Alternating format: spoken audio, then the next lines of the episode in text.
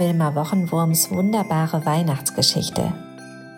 Eine Adventsgeschichte in 24 Teilen von Susanne Bohne. Heute Teil 12.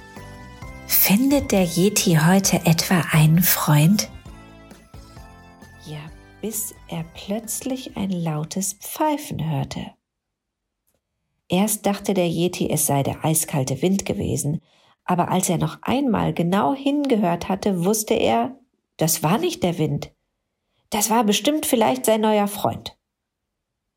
Eilig folgte er dem Pfeifen, bog um einen großen Schneehaufen und da sah er auch schon, wer da so schön pfiff. Ein Murmeltier.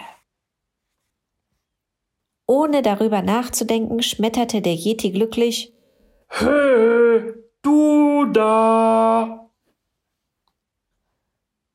Und das Murmeltier, das ja gerade mit Pfeifen beschäftigt gewesen war, zuckte entsetzt zusammen, wirbelte herum und schrie beim Anblick des Yeti vor Schreck auf. Dann flitzte es mit Murmeltier Höchstgeschwindigkeit in seinen Bau, knallte die Tür zu und kam nicht mehr heraus. Ich, ähm, Entschuldigung, sagte der Yeti leise. Ich wollte dich nicht erschrecken. Ich suche doch nur einen Freund.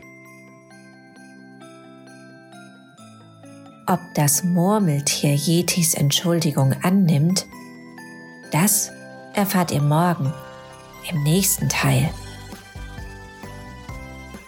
Wilma Wochenwurms wunderbare neue Weihnachtsgeschichte ist als Büchlein mit farbigen Illustrationen und vielen Seiten zum Mitmachen im Handel erhältlich.